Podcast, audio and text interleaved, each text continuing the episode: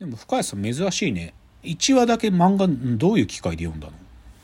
なんかあの、無料でたくさんああなるほどなるほど。試し読みみたはいいな。はいはい。はい123話だけ無料ですみたいなね。はいはい。確かにね。そうかそうか。今でもあれ何話ぐらいまでいってんのかな？100話ぐらいまでも。まだ100話はいってないか？で僕一通り買って読んだんだけど面白いよ。面白いうん。マジでアニメで言ってるのは多分さ漫画だと3巻ぐらいまでしか行ってないから全然その先があってどんどん面白くなってきてるんだよな、うん。面白いよマジで。なんかマジでなラナウシカっぽいんだよな。なそ先に進めば進むほどナウシカっぽくなってくるんだよな。戦争、戦争の話が出てきたりとかもするしねうん。うん。いいんだよな。そう。でまあつつまりはさ竜とは何かって分かんないわけよね。うん。だから、ナウシカにとってのオウムとは何かみたいな話とかさうん。もしくはそういう飛行機みたいなものに乗ってるって意味では行ったことがない未踏の場所みたいなのがあるって意味ではラピュタっぽいんで。本当にラピュタにはどうやったら行けるのか。うん。それはひそもそも飛行機で行ける場所なのかみたいなねうんうん。そういうのとか出てくるから面白いんで空挺ドラゴンズおっせえよって言われちゃうけど僕は超もうアニメだけじゃなくて漫画の方だねすっごくいいなと思ったのは。うん。じゃあですね、えーと、今日最後。これ最後すっげえ超どうでもいい話する、マジで。あのさ、あの、猫は液体って話する。知ってる？猫は液体。はいはい。その分は聞いあ聞いたことああ、る。あ、聞いたことある。いや、僕さ、正直ね、知らなかったの。で。でね、どっちかというと、知ってたとしてもっていうか、そもそもさ、うんまあ、うちは僕猫飼ってるんだけどさ、はいはい僕あんまりこうさ猫を可愛いでしょみたいな形でさなんか SNS とかに載せるのはさなんかじ嫌なんだよ。なんかさうん。なんかこうなんかいやすごく可愛いんだよ。すごく猫可愛い。うちに飼ってる猫可愛いと思ってるんだけどそれをこうなんか人にね見せて猫可愛いでしょってなんかいいねされたりすしたいとも思わないし嫌なの、うん。だからあんまりこうね猫がとかあんま言わないようにすごく自制してんのね僕。うん。なんかさちょっとわかる？この感じ。なんかうちの、ん。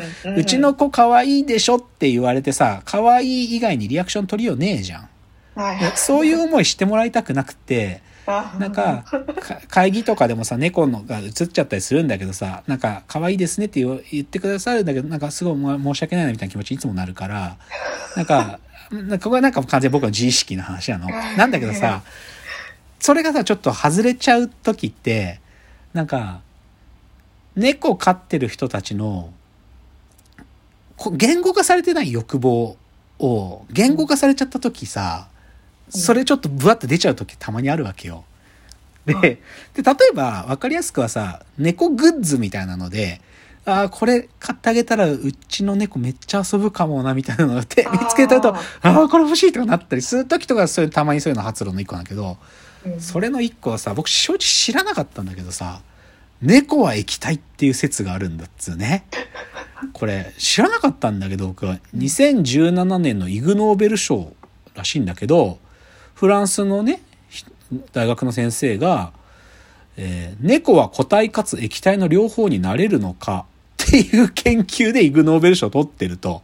うんで、実際にこう論文があって、この、えっ、と、マーク・アントワン・ファルダンさんって人が、流動学協会っっていう学会の会報に、猫の流動学についてっていう、流動学って流れるに動く学っていう、そういう言葉、学問領域ってあんのかって。まあでも、英語で言うと、on the leology って読むらしいね。leology of cats。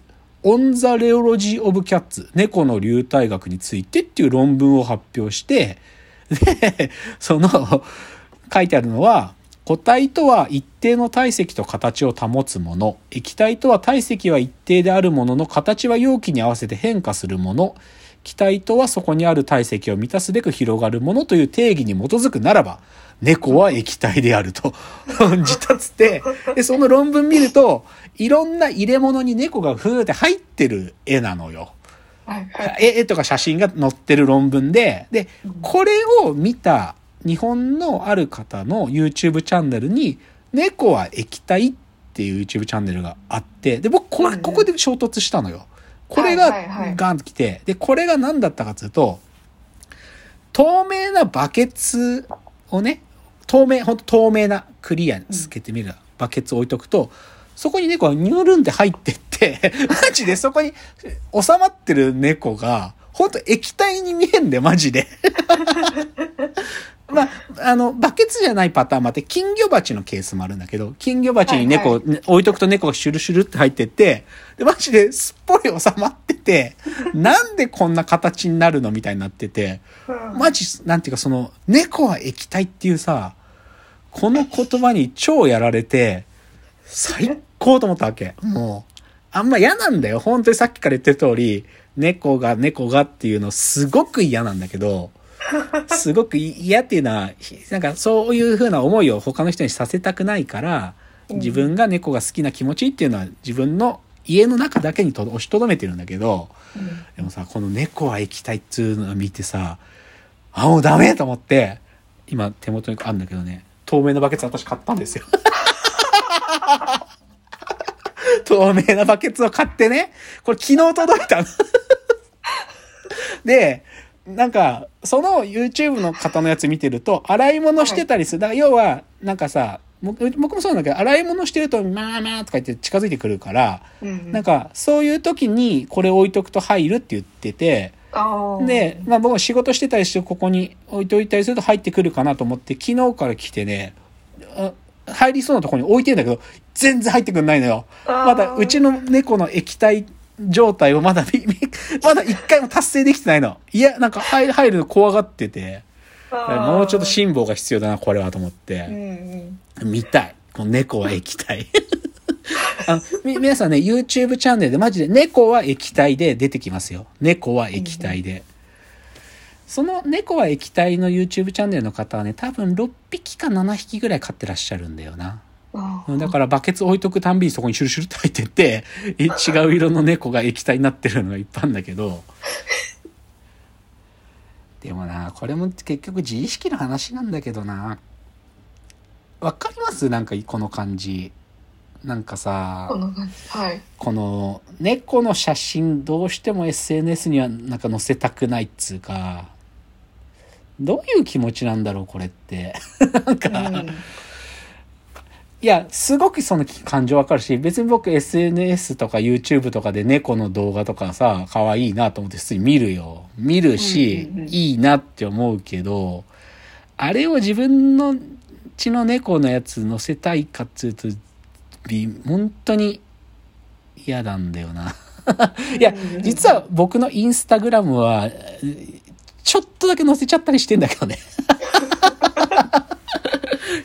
そうそう、それはね、なんかちょっとファンファンシーに見えるために、ちょっとうちうちの猫さんに犠牲になってもらってるんだが、でもそれくらい抵抗感があるんだけど、でも猫は液体っつうのはすごいよね。最高のキャッチコピーだと思う。うんうんどっちが先なんかね日本で紹介された時はなんかねその方のが最初に火がついたのはねなんだっけななんか雑誌かなんかのうんウェブメディアだったかな。そこにその人が金魚鉢だとかそのバケツに入れてる写真を使われたんだって。でそこで初めてこうフフォーカスが当たって猫は液体っていうのがバーって広がったんだって。に国内ではね、海外ではだからこの人の論文からイグ・ノーベル賞になってるぐらいだから海外勢はそれなんだけど国内の人はこの You- YouTube チャンネルの「猫は液体」っていう YouTube チャンネルやってらっしゃる方うん。のとこから、まあ、その方が SNS にも同じような動画を上げててブワーッと広がったらしいけど。うんうん。いやでも猫液体だぜマジで。いやこの話すんのも嫌なんだよな。猫って液体なんだよとか言うのも本当は嫌なんだけどでもすごくいいキャッチコピーでもうしょうがないなと思ったから ちょっと紹介しました猫は液体っていうね。バケツ買っちゃったし。早く入ってるとこ見てみたい。もう、この欲望隠しきれない、マジで。